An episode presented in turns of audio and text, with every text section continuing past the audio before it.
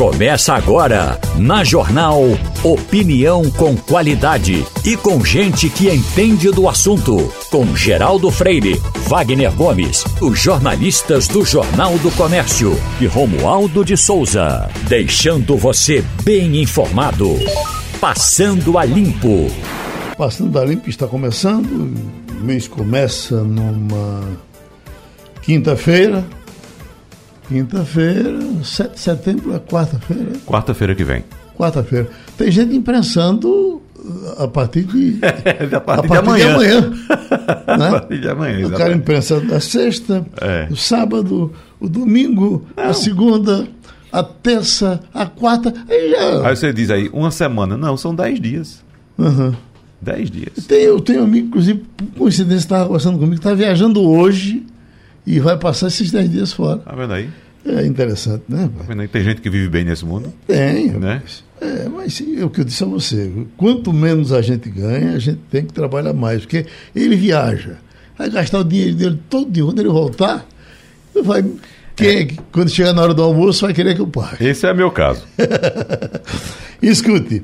Uh, ô, Ivanildo, eu, eu vejo isso aqui com uma recordação enorme, rapaz, e com e com uma felicidade danada, porque essa, essa manchete, nós demos essa notícia hoje aqui, a Telefunken está retornando às lojas do Brasil, eh, de onde elas estavam, eh, eh, de onde ela estava ausente há 33 anos. E quem não se lembra, quem tem uma idade aí em cima dos 50 anos, quem não se lembra desse televisor Telefunken, né, que foi tão vendido? Você teve algum Telefunken, Ivanildo? Telefunken. Você não, é, é desse tempo, Wagner? Eu estou procurando aqui, inclusive, a imagem de uma televisãozinha da, da, da que, eu, né? que eu tinha lá da Telefunken, mas não estou encontrando Era aqui Era como uma preto e branco ser Telefunken. Preto né? e branco, preto e branco, Telefunken, uhum. né? Uh, uma marca bastante presente. Uhum. Não, era, uh, não chegava a, a, ser tão forte quanto Sony, Nacional, né? Uhum. É, na verdade. Mas ela foi popular, né? E as pessoas. Foi, tinham... foi popular. Porque, porque, na verdade, Wagner, vamos dizer que isso era um equipamento caro, né? Era. Você existia o chamado televizinho é, era de uma, de uma, pessoa que tinha uma, um televisor na rua e a meninada toda ia para frente da casa. Eu não sei como aquelas pessoas tinham paciência de suportar a gente ali na porta fazendo barulho e, e, o cara vendo a televisão dele. É, né? Mas era, era, um, era uma maneira de, de se colocar é, na sociedade também pelo status né, de ter uma televisão em uhum. casa. Era televisão e telefone. O rádio era caro, sapato era caro. Tudo era caro. Pronto, achei da que eu tinha. Uhum. eu tinha uma dessa daqui, ó. Era preto e branco, né? 14 polegadas. Uhum. Vê só, a televisãoa 14 polegadas. Me lembro, inclusive, dos comerciais da época. Eu, é. Tinha o televisor Gelo, é, é, Gelomatic. Uhum. Não, isso aí nem já não, não. Desculpe, geladeira gelomática. Ah, sim. É, é, vai chamar o nosso correspondente. Uhum. Ele patrocinava o noticiário. No tempo daí entravam aqueles vozeirões de Dante de Mesquita, de Luiz Humberto Aspesi. Luiz Humberto Aspesi, falamos uhum. dele um dia desses, não foi, Romaldo? Foi seu amigo aí em Brasília, não foi? Foi, meu conhecido. Trabalhou muito tempo aqui no Senado Federal e tinha uma voz assim impostada, bonita, uma daquelas vozes. Aliás, ele gravou ele, foi ele quem gravou a chamada de um programa aqui em Brasília que eu tinha na Rádio Alvorada e chamava-se Clube dos Namorados. O amor está no ar. É, ele gostava, essa palavra amor era doce na boca dele. Ele tinha, ele tinha uma vinheta aqui na TV Jornal, porque ele apresentou aqui o Campeonato das Cidades e, e, e depois passou para outros apresentadores, mas ele começou depois, ele foi inclusive diretor da, da, da, da Rádio Jornal e da, e da, Não, só da rádio. E, e era. A vinheta do Canudos era Canal 2, meu amor. O meu amor dele só faltava quebrar o rádio. né? Então, uh, uh, Luiz Humberto Aspesi, uh, Jorge Gonçalves, tantos e tantos outros, Genivaldo de Passe, e aí já vem dos mais recentes, Fernando Freitas e tantos outros que dão uma saudade enorme como dava o telefone que está voltando. Está voltando com 600 lojas em todo o Brasil, então... Mas não volta mais não, com é, televisão, é, Geraldo, como era no passado. Equipa outros equipamentos. Outros equipamentos né? eletrônicos, é. Uhum. Tá certo. É? Agora, Foi, Romualdo, foi aprovado agora o piso salarial do fisioterapeuta. Olhe que fisioterapeuta hoje é, é uma profissão muito importante, muito reconhecida. Os meus amigos eh, eh, que trabalham com ossos, os ortopedistas, têm um enorme respeito pelos fisioterapeutas, que eles fazem verdadeiros milagres, recuperando pessoas. Agora, é inclusive um trabalho pesado. O fisioterapeuta ele tem que atuar botando força. Aí dá R$ 4.800 é, é, é esse piso do fisioterapeuta. Então, 4.800 joga, está dizendo aqui, ó, as estimativas apontam que o mínimo para as categorias terá um impacto total de 1 bilhão e 800 milhões, sendo, sendo que 512 milhões deverá ser uh, arcado pelo setor público. O projeto não indica de onde virão os recursos. Lá vem problema, né, rapaz?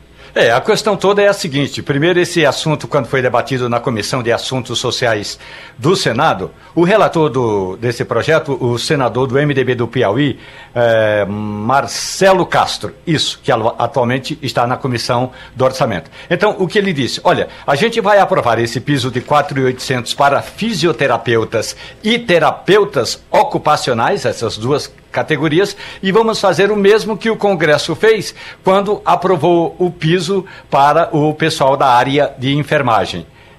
Aprova o piso e aí automaticamente aprova uma PEC, uma proposta que altera a Constituição Federal, criando recursos exclusivos, ou melhor dizendo, específicos, para que seja garantido o valor do piso eh, de fisioterapeutas e terapeutas ocupacionais de R$ 4.800. Quando houve o debate na Comissão de Assuntos Sociais, dois governadores estiveram presentes. Um deles foi o médico, olha só, o médico Ronaldo Caiado. Uhum. Ronaldo Caiado, como médico, agora é governador do estado de Goiás, ele disse o seguinte: o problema todo é que vocês, os senadores, criam despesas para nós, os governadores, pagarmos e vocês não dizem de onde vai ser tirado. Foi aí que tirou da cartola o relator, o senador Marcelo Castro, do MDB do Piauí, essa iniciativa. Da mesma forma como o Congresso fez para garantir o piso do pessoal da área de enfermagem, deverá fazê-lo para garantir o piso dos fisioterapeutas e terapeutas ocupacionais, R$ 4.800. De um lado, tem o valor que deve ser garantido pela iniciativa privada, pelos hospitais privados. O outro é o hospital público ou os centros de saúde da iniciativa do Estado, seja o Estado, uh, no, no, caso, o governo federal, os governos estaduais e as prefeituras, Geraldo. Ô, Romualdo, falando eh, essa coisa de dar aumento sem saber de onde vem o dinheiro, é. É, a confusão, essa confusão é, louca criada com o, o, o, Auxílio Brasil. Auxílio emergencial. Auxílio emergencial. Uh, uh, estão encontrando saída para ela, porque vai ficar muito, muito sem jeito para o governo recuar essa altura do campeonato, né? O Auxílio Brasil, ele é de 400, era de 400 reais. Aí o presidente mandou aquela proposta, houve aquela discussão toda no Congresso Nacional, e estou falando do presidente da República, Jair Bolsonaro. E aí aumentou de 400 para 600 reais. Aí o governo garantiu recursos no orçamento, nessa mesma manobra para, eh, ainda que furando o teto salarial, o teto de gastos, o, o, o, teto de gastos é o seguinte: o governo só pode gastar um determinado valor numa determinada rubrica. Eh, que gastou no ano passado acrescido do, do valor da inflação, do índice de inflação. E é só, isso é teto de gastos. Mas aí, como ia ultrapassar o, o teto de gastos, fizeram uma manobra na Constituição Federal. Pronto, pulou para 600 reais, mas somente até o mês de dezembro. Quando foi ontem, o governo mandou a proposta do orçamento da União para o ano que vem. E aí é onde é que está o perigo. O valor destinado para pagamento do Auxílio Brasil cai de 600 reais para 450 reais. Na prática, Geraldo, o governo que tinha prometido manter 600 reais, pelo menos como candidato, como presidente da República, não vai chegar a 600 reais pelo menos do que está hoje no orçamento da União. Ô, Geraldo, hum. veja como são as coisas uh, em relação ao orçamento, ao dinheiro público. Nessa questão dos fisioterapeutas, o, o, relator da proposta, o senador Romário Dias, decidiu recusar ainda emendas que previa aumentar o valor do piso, esse valor de 4.800. Ainda tinha gente que queria, não, bota mais, bota mais. Você acabou de trazer a informação de que a, a, o projeto não indica a origem dos recursos. Está é, aqui escrito. E ainda tinha gente que queria botar mais. Uhum. Bota mais. Assim, só para colocar por colocar. Só para dizer, olha, eu aumentei, era 4.800, mas eu queria mais. Eu queria 5, queria 5.500, queria 6 mil reais. A mesma coisa nessa questão do Auxílio Brasil. Você lembra quando as discussões começaram, durante a pandemia, o, o auxílio proposto pela equipe econômica do governo era de 200 reais. Uhum. Né? Aí foram em cima os deputados. Não, não, não, 200 é muito pouco, 200 é muito pouco, não dá para nada não, 200 reais isso é uma vergonha, aumenta para 400. Né? E o governo, para não ficar por baixo, fez o quê? Não, 400 não, se é 400, bota logo 600. E aumentou... Eu queria fazer uma retificação, se me permite. Pois não, eu, eu falei 450. Eu errei os números. É 405. 405. Portanto, hoje é, 600 reais até o final do ano, até e, dezembro de 2022. Exatamente. Em 2023, portanto, em janeiro de 2023, cai para 405 reais. Lembrando que antes, eh, até julho, era 400 reais o valor do Auxílio Brasil. Agora, Geraldo, veja só. A consultoria de economia do Senado aponta que essa medida dos fisioterapeutas vai trazer um impacto aproximado de 1 bilhão e 800 milhões de reais aos cofres públicos. E desse total, 512 milhões onerariam o setor público, 670 milhões o setor privado, sem fins lucrativos, e outros 685 milhões o setor privado com fins lucrativos. Então, esse é o tamanho do rombo que todas essas entidades, sejam elas públicas, privadas sem fins lucrativos ou privadas com fins lucrativos, vão ter que correr atrás desse dinheiro agora. Ou seja, vamos pegar aqui só o setor público, meio bilhão de reais. O setor privado com fins lucrativos, 685 milhões de reais. E, e esse eh, da, da, do, do, pacote de bondades que está eh, sendo questionado agora, Wagner, a, a, soma do ano é 2 trilhões, trilhões chega a trilhão. Sim. É, é, é, é, uma coisa muito. É por isso, Geraldo, que ontem, quando comentávamos aqui a respeito das contas públicas, ontem isso é um dado importantíssimo. O a gente comentou aqui, o desemprego diminuiu, chegamos ao me melhor nível desde 2016, né, uhum. na questão do desemprego, mas o ponto de inflexão é 1 de janeiro de 2023 que é que vai ser feito das contas públicas desse país? Como é que vamos arrumar dinheiro para pagar tudo isso? É? Uhum. Lembrando que os benefícios da chamada PEC Kamikaze, como o Romualdo já tocou, são relativos até o dia 31 de dezembro deste ano. O auxílio emergencial está saindo de 600 reais só vai até 31 de dezembro deste ano. O preço da gasolina reduzido como está agora só vai até 31 de dezembro deste ano. O que é que vai ser a partir de 1 de janeiro do ano que vem? Tem um detalhe, Geraldo. Oi, não? Por gentileza, tem um detalhe que é regimental. No regimento do Senado e no regimento da Câmara, tem lá um artigo que trata da chamada decisão em caráter terminativo. Esse assunto do piso salarial dos fisioterapeutas foi aprovado na Comissão de Assuntos Econômicos. Na prática, ainda teria de passar pelo plenário da Casa, pelo plenário do Senado, antes de ir à Câmara.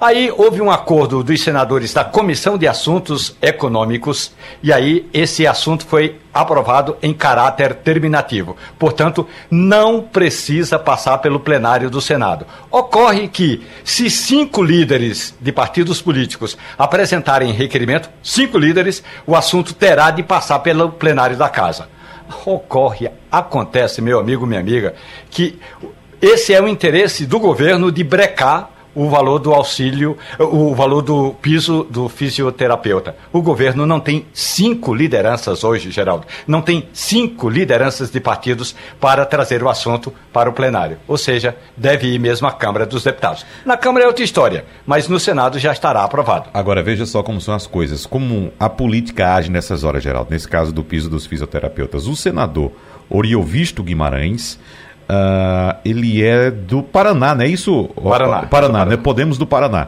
Né? Ele disse o seguinte: estamos criando essas despesas sem apontar fonte de recursos. Isso é grave, pode gerar problemas. Mas votou a favor.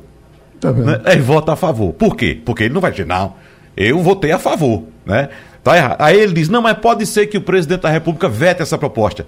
Bom, se o senador que era contra votou a favor, o presidente da República, que é candidato à reeleição, vai vetar? Aumento uhum. salarial. Agora, tem um detalhe interessante com relação, Romualdo, a, ao orçamento uh, escondido, como é que é o nome dele? Orça, secreto. Orçamento secreto. E aí fica muito claro porque os, os, os parlamentares defendem isso. O orçamento secreto, uh, o verbo do orçamento secreto, está sendo denunciado agora de que com essa verba vai se construir uma estrada para a fazenda do presidente da Câmara em Alagoas. Então é por isso que ele faz assim. O, o, o deputado de Alagoas pede a verba uh, uh, para o deputado de para o deputado de Manaus. De Roraima. De Roraima. E o de Roraima, porque. Pede para Alagoas. Pede para Alagoas. É. Entendeu? Aí, nessa arrumação. Um faz a estrada da fazenda do outro. Exatamente. Né? Exatamente. Que é. coisa. Antigamente você tinha um emprego cruzado, né? É. Nepotismo, Nepotismo cruzado. cruzado. É. Que o camarada empregava um, um, parente de um na, na casa do outro. Na, na, na, Geraldo, e já tivemos aí, saiu ontem a informação dessa estrada, mas já tivemos aí a questão do, do escândalo que foi conhecido como tratoraço mandar trator para a prefeitura que precisa trator. O escândalo também dos caminhões de lixo tem prefeitura, tem mais caminhão de lixo do que, do que lixo. Do, do, do que lixo e do que gente, inclusive, para dirigir os caminhões. Rapaz, é uma coisa impressionante. Uhum. E Agora... esse recurso aí que foi para construir essa rodovia eh, nas proximidades de um imóvel eh, do presidente da Câmara, Arthur Lira, esse dinheiro, Geraldo, é destinado à Codevasp. Companhia de Desenvolvimento dos Vales do São Francisco e do Parnaíba.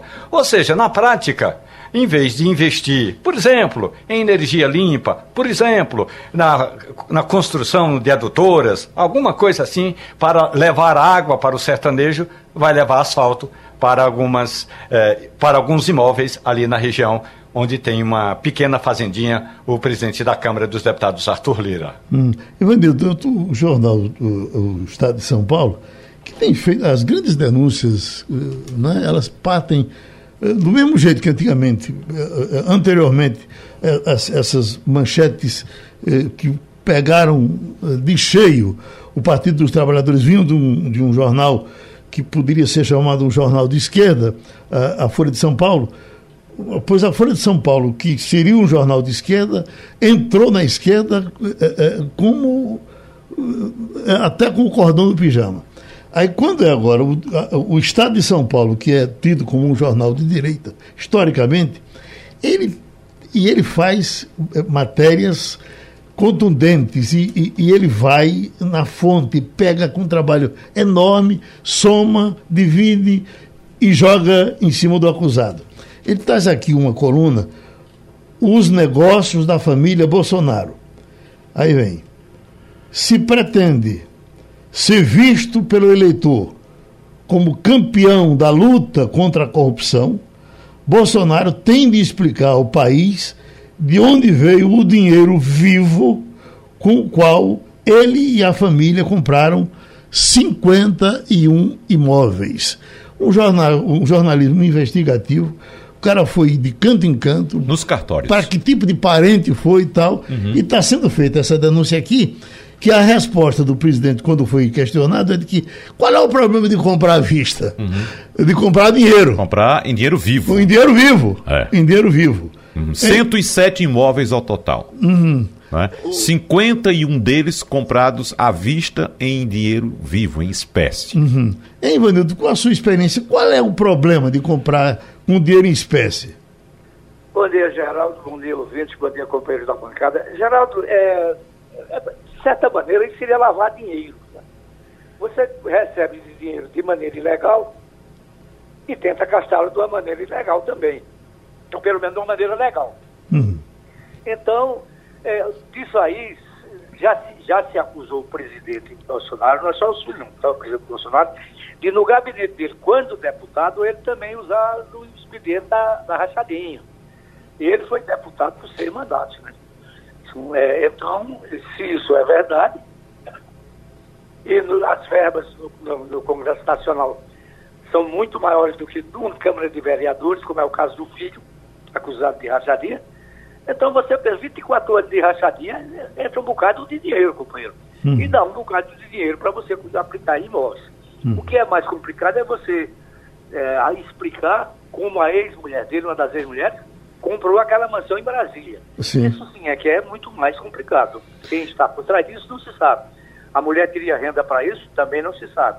É uma mala preta que precisa ser, pelo menos, explicada pelo presidente e pelos seus familiares. Uhum. Ele sempre coloca aquele advogado, que eu não lembro o nome.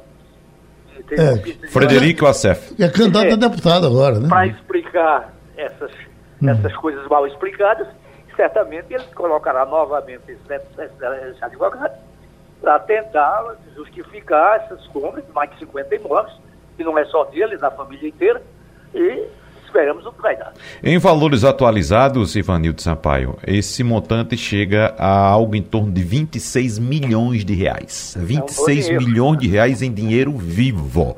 Hum. Em dinheiro vivo de uma família que a gente sabe que há décadas vive do salário do poder público, né? Isso uhum. como parlamentares, né? É. Então, não sei como é que chega. Tem um dos filhos que tinha uma loja de chocolate. É, né? exatamente. Já veio, provável, acusa, se ninguém provou até agora, uhum. seria de dinheiro desviado dessa mesma, dessa mesma rachadinha. Pois é, mas a, a questão um é... Exemplo, um exemplo que as pessoas conheceram de dinheiro vivo nós tivemos, inclusive, nos, nos, escândalos passados da era do PT, o de Jadel Vieira Lima, que Sim. era dinheiro vivo guardado no apartamento. Guardado dentro de casa. Dentro de casa, é. não é verdade? É. Aquele do, do, do, deputado do PTB que passava o dinheiro na mão, uhum. com a televisão mostrando. Isso. Né? É, é, assim que se trabalha com dinheiro vivo. Né? Exatamente, dinheiro em espécie mesmo. Agora eu vou chamar Romualdo de Souza também para conversar com a gente, porque, veja só, nesse caso aqui, esses 26 milhões que eu citei foram de 51 imóveis. 51 imóveis você comprar assim o, total foram 107, mas nem todos os 107 foram comprados em dinheiro vivo, né?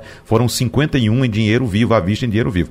Nesse caso da mansão lá do Lago Sul, Romualdo de Souza, dois detalhes. O salário da ex-mulher do presidente da República é algo em torno de 6 mil reais. Uhum. E o custo, o valor do imóvel é estimado em 3 milhões e 200 mil reais. Ela declarou 850 mil, uhum. mais ou menos. Mas tem outro detalhe: o próprio senador Flávio Bolsonaro comprou também uma mansão na mesma região, no Lago Sul, em Brasília pagando, financiado, mas pagando uma prestação de em torno de 18 mil reais. Bom, o salário do senador é de 26 mil reais. Uhum. Como é que o banco autoriza o financiamento de uma prestação que corresponde a cerca de 80% do seu salário? Por exemplo, Geraldo, quem ganha bem nesse país 10 mil reais só consegue financiar uma parcela equivalente a 30% do seu salário. É uma segurança que o banco tem. Então, tem muita coisa aí por trás que precisa ser esclarecida, Romualdo. E só para deixar bem claro para nosso ouvinte aqui do Recife, que não sabe muito bem o que é que significa o Lago Sul em Brasília, por exemplo, o preço de uma mansão dessa, de 3, 4, a de Flávio Bolsonaro foi 5 ou 6 milhões de reais, é equivalente a um apartamento na beira-mar de Boa Viagem, Romualdo de Souza. É, e está subestimado. Esse valor de imóvel no Lago Sul, na região onde comprou esse, essa mansão, Ana Cristina Vale teria de pagar um pouco mais. Agora, interessante, Geraldo, é que Ana Cristina Vale, ex-mulher do presidente da República, declarou até o ano passado que alugava esse imóvel. Agora que ela deixou a Câmara dos Deputados, porque ela é assessora, quer dizer, ela deixou, não, ela se licenciou. Ela é assessora da deputada Celina Leão deputada Celina Leão é deputada federal. E ela era secretária parlamentar ganhando 6.200. Aí ela pede licença e vai ser candidata a deputada distrital, que é o mesmo que deputado estadual. E aí, quando ela faz a declaração de bens à Justiça Eleitoral, ela disse que é dona do imóvel. E aí vamos ver primeiro o valor. O valor está muito aquém do que normalmente é um, um, imóvel nessa região, porque é uma região cara, é um dos lugares mais bonitos do Distrito Federal. E a outra questão é, por que, que até o ano passado ela alugava o imóvel e agora comprou o imóvel? E como é que ela comprou esse imóvel? Lembrando que Ana Cristina Vale é mãe do Jair Renan o chamado 04 do presidente da República. Só um detalhe, Geraldo, falando a respeito do jornalismo que você citou aí muito bem, quando você começou a puxar esse assunto com o Ivanildo Sampaio, você trouxe uma matéria hoje na primeira página apontando que um percentual alto de jovens do Brasil não sabe identificar fato de opinião. Uhum. Então veja só, a reportagem e nós aqui não estamos emitindo opinião, dando alguma opinião a respeito desse fato. Na verdade, estamos tratando um fato que foi apurado pelo jornalismo investigativo do jornal Folha de São Paulo, ou da equipe do UOL, melhor dizendo, da equipe do UOL, que foi até os órgãos que fazem esse tipo de transação, como por exemplo os cartórios, fazer um levantamento no nome e no CPF dessas pessoas para saber quais são os imóveis que foram transacionados em determinado período. E aí estão os fatos. Hum. Vamos para o neurocientista Paulo Breiner. Nos escuta bem, doutor Paulo? Bem alto e claro, Geraldo. Ótimo, que a gente também está lhe ouvindo bem. É, tem uma matéria, doutor Paulo, aqui da, da revista, que é, é muito bom lhe ouvir sobre isso as pessoas vão aprendendo e a gente vão, vai se informando também, cérebro é capaz de se recuperar mesmo após grave lesão. E apresenta.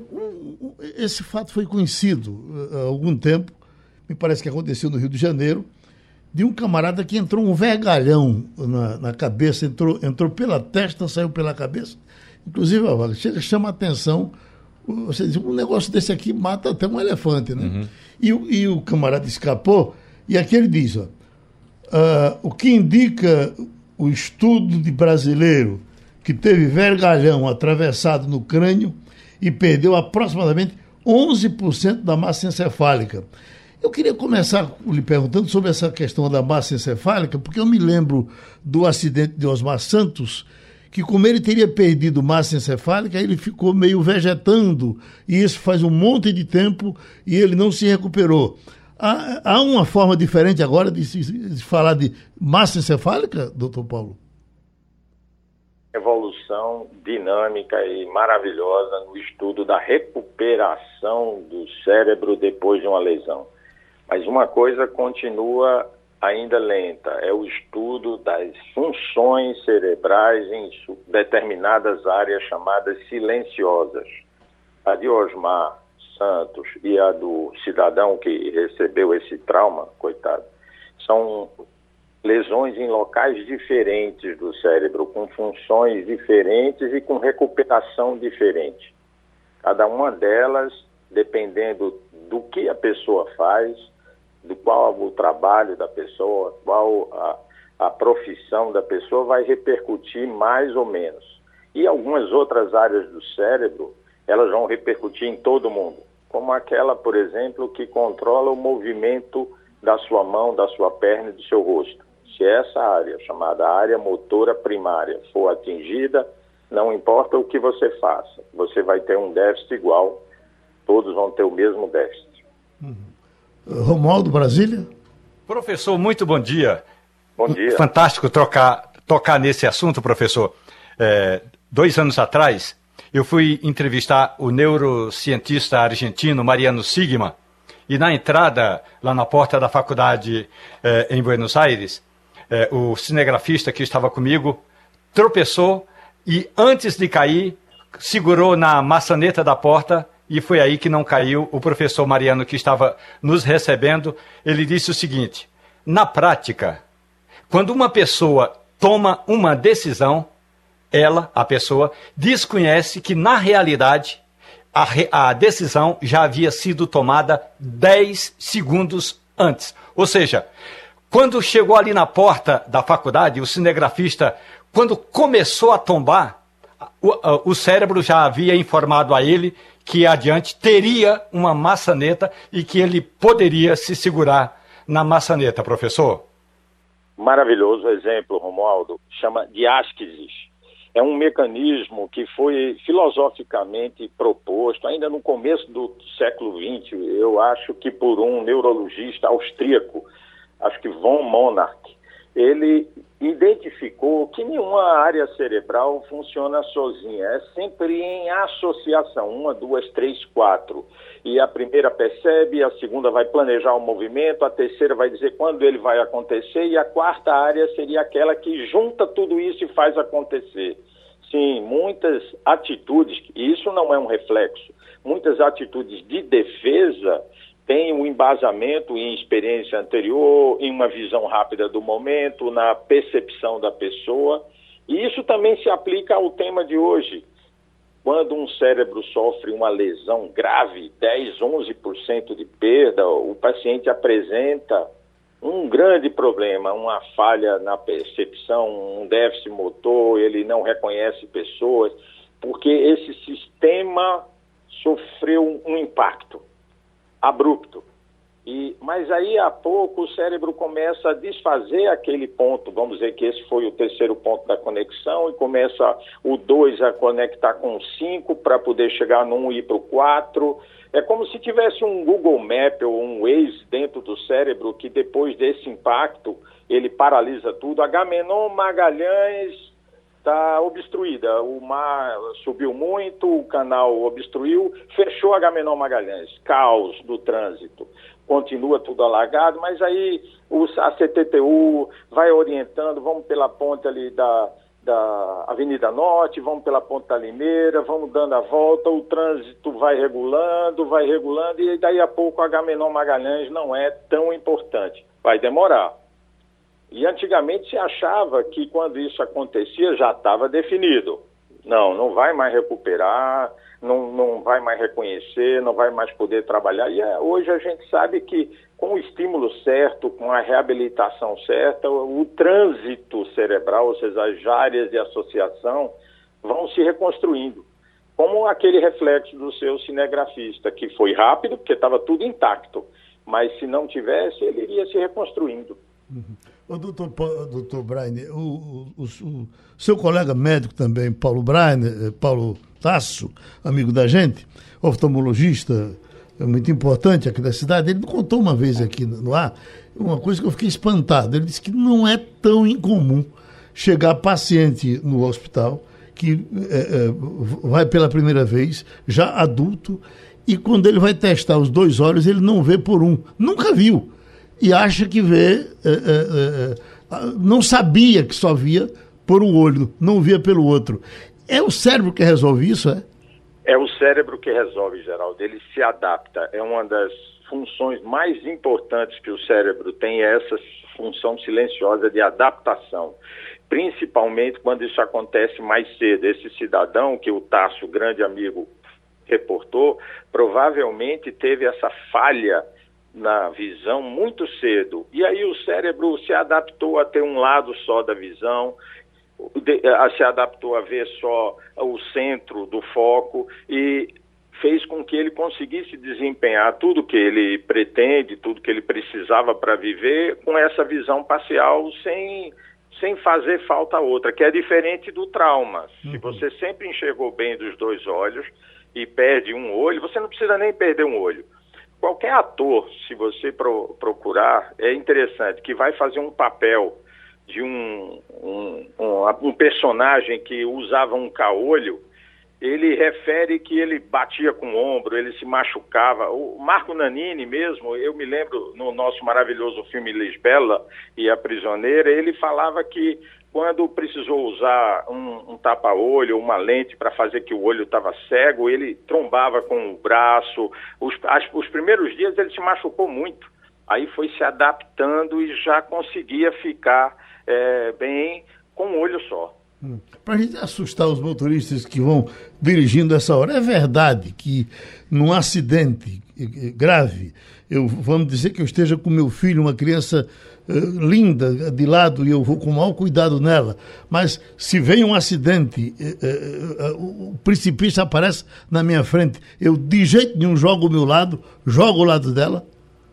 Sim, Geraldo. O, o sentimento de autodefesa predomina. Uhum. Esse, essa, esse mecanismo como o da maçaneta, do, vou usar Romualdo de novo, uhum. que lhe protege, ele é maior do que a nossa consciência.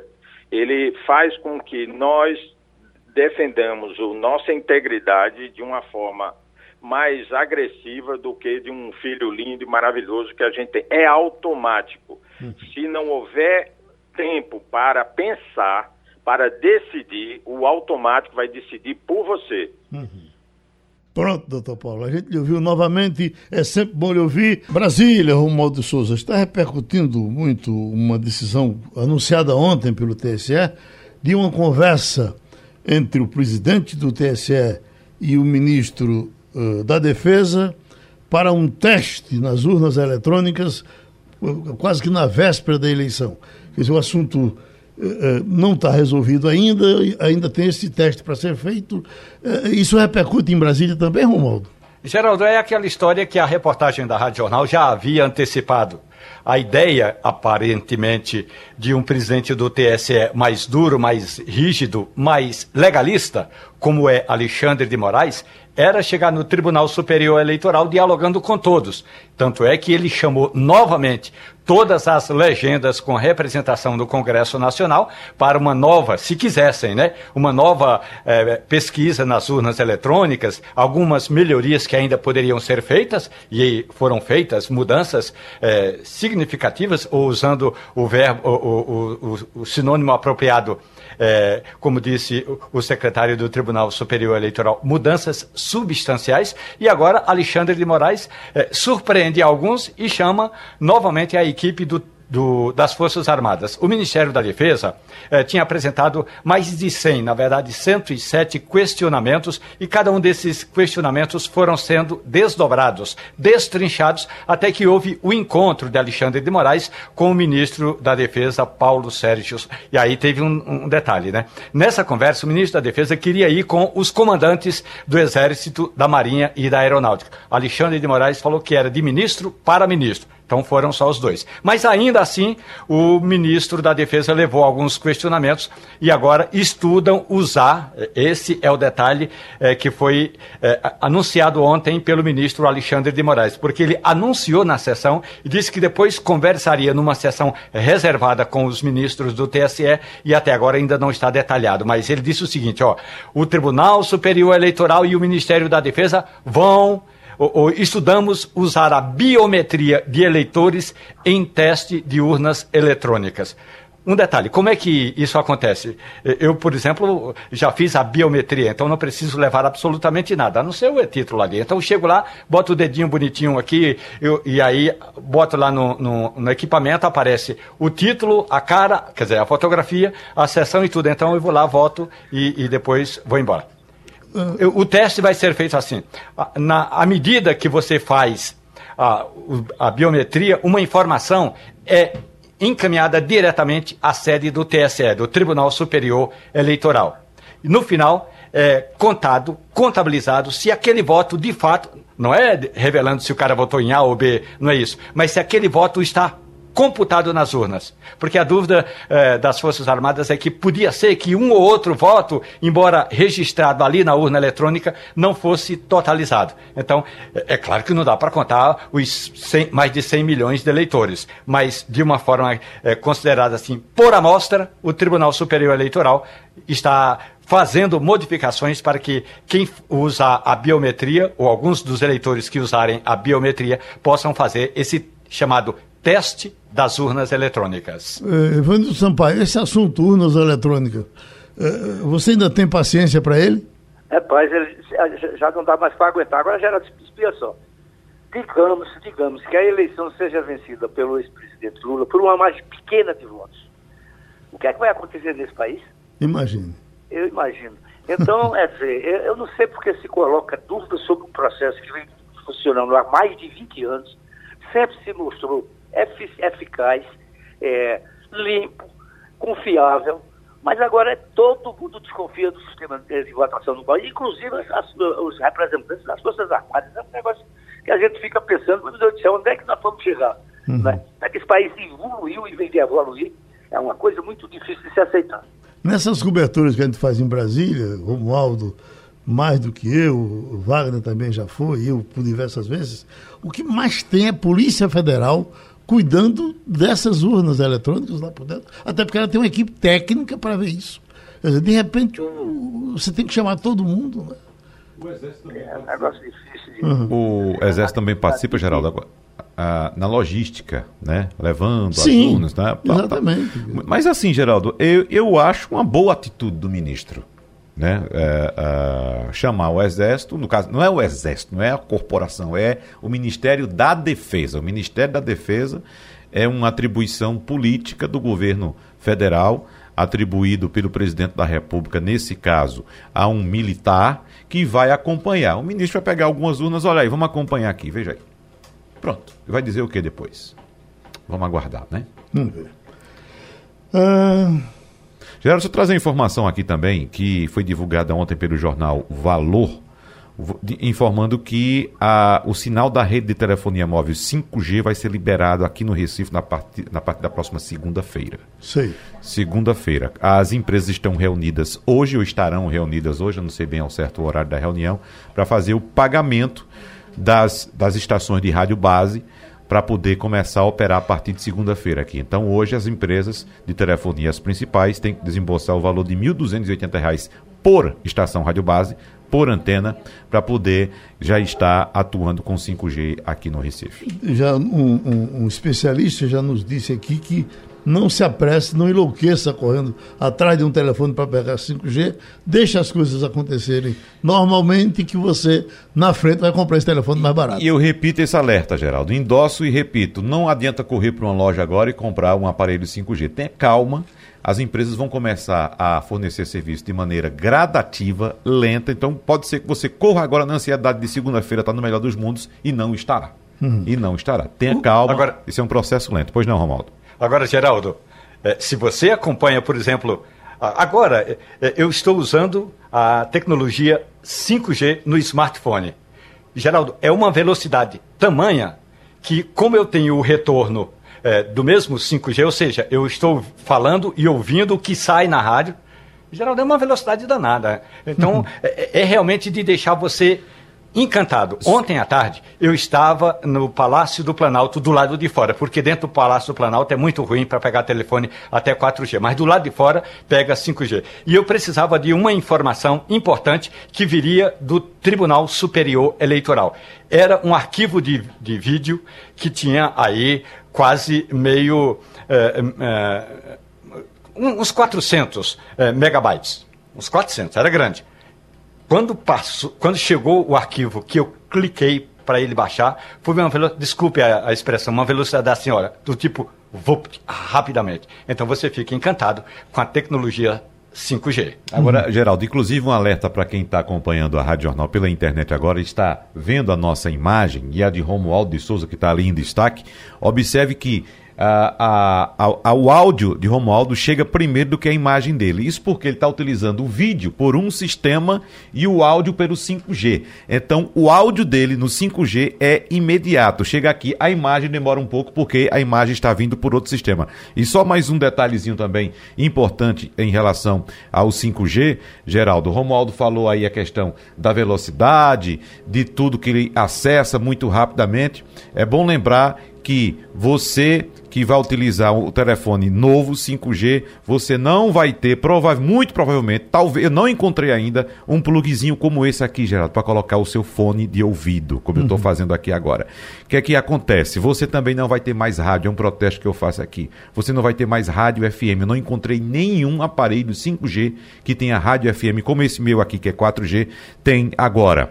É, Espera-se que a velocidade de fato seja assim tão rápida quanto essa que Romualdo de Souza está testemunhando para a gente, que a gente possa ouvir o aplicativo da rádio sem atraso, porque deixa, o Rádio FM não teremos mais. Se tirar uma dúvida aqui com o professor Doralécio Lins e Silva, o nosso consultor em geral para assuntos eh, de animais e bichos de todas as formas, porque, doutor Doralécio, um, um fato para mim novo, eu fui passando ali pela beira rio e o que eu vi de capivara eh, não estava escrito. Eu já passo ali há, há, muito tempo, mas dessa vez eu vi um monte assim de 10. parece um montinho de porcos uh, tentando uh, atravessar, bom, sair da, da, da, parte do rio e se brincar vem para o outro lado. Capivara, é, é, é, esse, esse, bichinho se cozinha e come, doutor Doralécio? Geraldo, capivara é uma coisa assim deliciosa. Comparam a carne de capivara a um porco magro, né? Dizem que é uma maravilha. Uhum. Ah, em algumas churrascarias, São Paulo principalmente, no Sudeste, você consegue no cardápio encontrar capivara. Uhum. Né? São capivaras criadas é, com finalidade comercial realmente, criatórios autorizados pelo IBAMA, enfim, tudo muito legal. Essa capivara que você está falando, que é aí que está acontecendo aí no Rio Capibaribe, eu já vi alguns grupos dela inclusive em frente ao Hospital Esperança, uhum. na margem do Hospital Esperança, ali na altura do, do, do Hospital Esperança, OP, aquele meio de mundo ali, elas passeando na margem do rio. Eram grupos pequenos, grupos de três, quatro animais. Uhum. Gravatar, naquele rio que corta a cidade, eu já vi diversos grupos de capivara também pastando nas margens do rio. Então é um animal que está sendo, digamos, protegido pela própria população. E espero que essa proteção continue para que esses animais possam viver no ambiente que sempre viveram. Nós aqui é invadimos o ambiente deles. Né? Uhum. Eles estão lá tentando sobreviver. A expansão urbana atrapalha a vida deles, porque retira boa parte de áreas de pastagens, né? dessa coisa toda.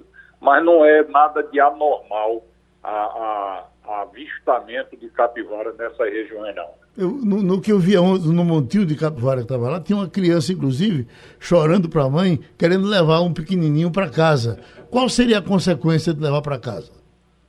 Bom, em primeiro lugar, eu acho que ele não conseguiria pegar para levar. Né? Uhum. São animais arredios, são animais que, diante de qualquer é, modificação, ameaça, eles se mandam para dentro d'água, quer dizer, a área de proteção deles, eles mergulham.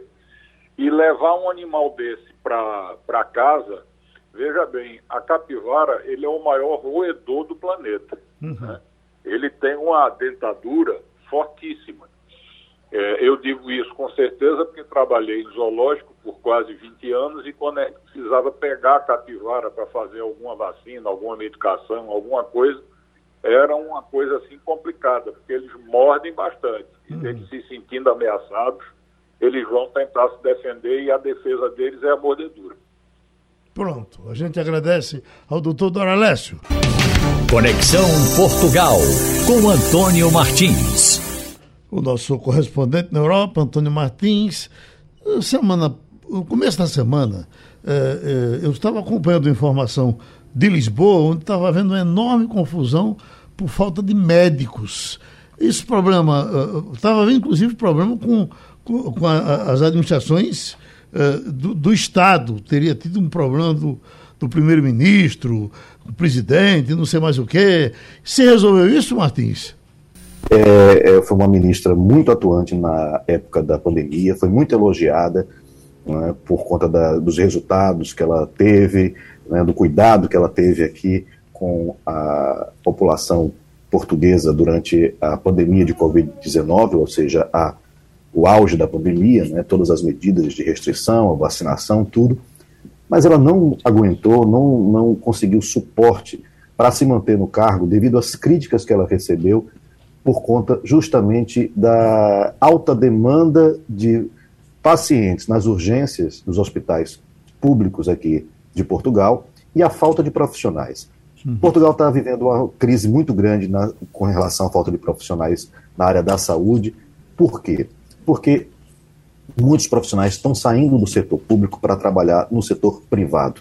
Está havendo uma privatização, de alguma maneira, aqui da saúde. Vamos lembrar que é muito, ainda é muito menor do que no Brasil a participação privada na saúde. A saúde pública é algo muito importante aqui em Portugal o SNS, que é o Serviço Nacional de Saúde, que tem um modelo muito semelhante ao SUS, né?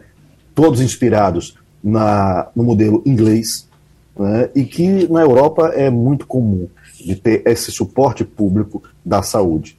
E o que acontece é que houve muito atraso, houve a morte de uma grávida é, num, numa urgência, e isso também gerou muita reclamação, e a Marta Temido teve que pedir demissão.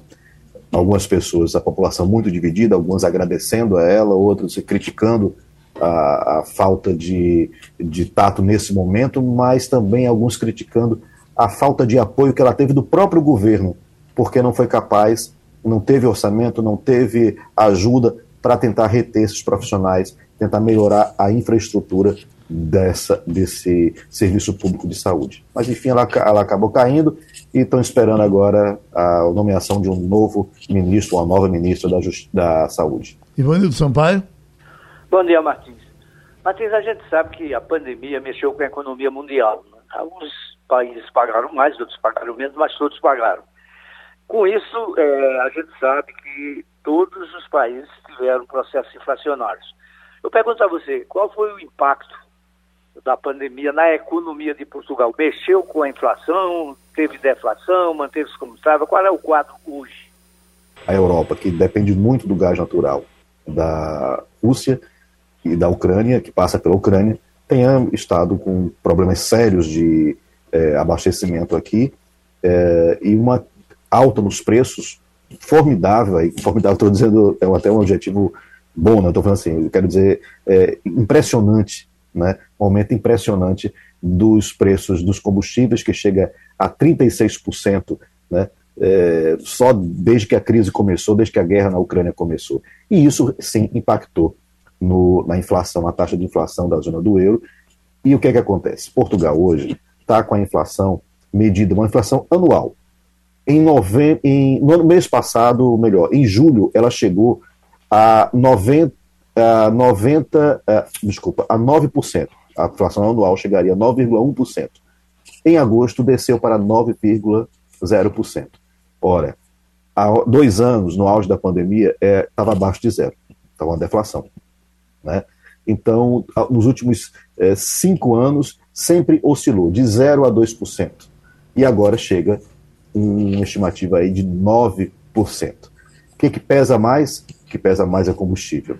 Né? Então, isso tem é, impactado bastante na questão dos aluguéis, que também cresceram bastante, né? no custo de vida. No supermercado você percebe claramente como as compras estão mais caras. Né? Então, isso é, tem. Não sei como é que vai ser isso no futuro, como é que isso vai impactar, por exemplo, na, na, na compra de casas, na compra, na, na, no aluguel de novas casas, que já é uma coisa assim absurda, que já está tudo muito caro. Então, enfim, é, esse é o impacto não da pandemia, mas da guerra na Ucrânia. Uh, Brasília, Romualdo. Antônio Martins, muito bom dia para você. Essa história da crise toda, é, da, da crise que causa aumento no preço do aluguel, também chegou ao café. Amigos como o jurista Zé Paulo Cavalcante e o professor Silvio Filmeira, recentemente em Portugal, foram procurar algumas cafeterias que eu recomendei e me disseram que o preço do café em Portugal, especificamente em Lisboa, subiu mais do que os 9% da inflação. E da mesma forma, e aí digo é, pelo que tenho lido nos jornais portugueses, o, o aluguel está em algumas regiões de Portugal, que sempre foi alto, está subiu três vezes mais o índice de inflação. Ou seja, alguém que pagava mil euros, por exemplo, de aluguel, está pagando três vezes mais. O que está acontecendo com essa crise, inclusive no preço dos aluguéis e, claro, não é, Martins? No preço do café, sobretudo o café é, queniano. Bom dia, Romualdo. O que acontece é o seguinte, Romualdo, há uma migração de pessoas de vários países, países da Europa, com poder aquisitivo muito alto, e também brasileiros, e que inflacionam o aluguel.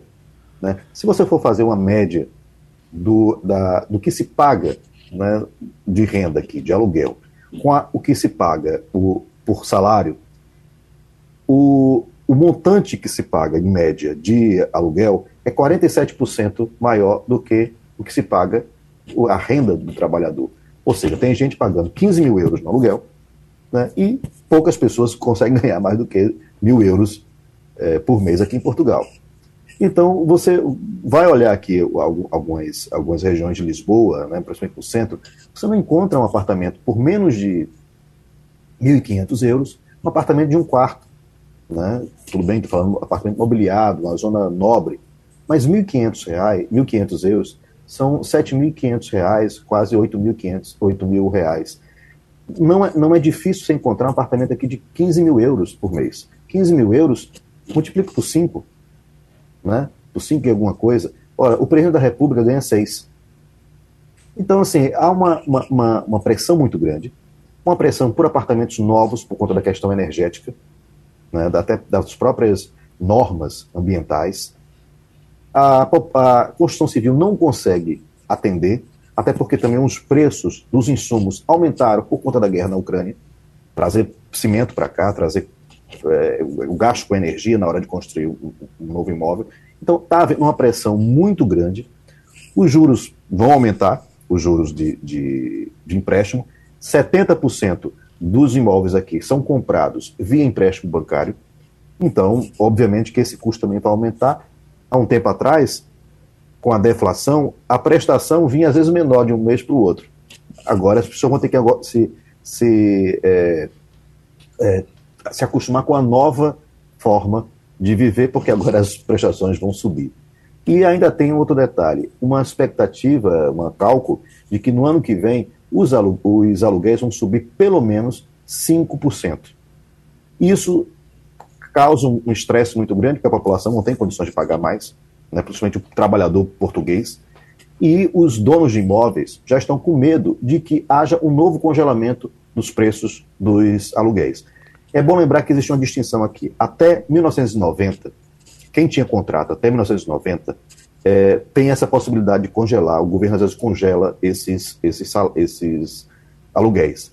De 90 para cá, não, são considerados aluguéis novos. E aí é mais livre o mercado. Por quê? Porque em, até 1990, pessoas que estão lá, imagino que estão nesses imóveis, são pessoas velhas, que estão há muito tempo, e, e quando começaram a fazer esse aluguel, quando começaram a pagar esse aluguel, o valor era muito pequeno. Então você vai encontrar realmente pessoas que pagam aqui aluguéis antigos, imóveis que não estão sendo reformados, imóveis que estão muito é, debilitados, pagando, sei lá, 70 euros por mês. Mas isso elas estão há 50 anos daquele imóvel. Né? E esses sim conseguem se congelar, porque também são pessoas que estão aposentadas, não conseguem pagar mais do que isso. Agora, quem tem um aluguel a partir de 1990, aí é um outro regime e esses aluguéis estão completamente livres e impossíveis de serem pagos. Então, vamos ver o que vai acontecer no ano que vem, porque tem que se fazer alguma coisa, senão a população vai embora da cidade. Abraçando Antônio Martins, o nosso homem na Europa, falou de Lisboa e terminou Passando a Limpo. A Rádio Jornal apresentou opinião com qualidade e com gente que entende do assunto. Passando a Limpo.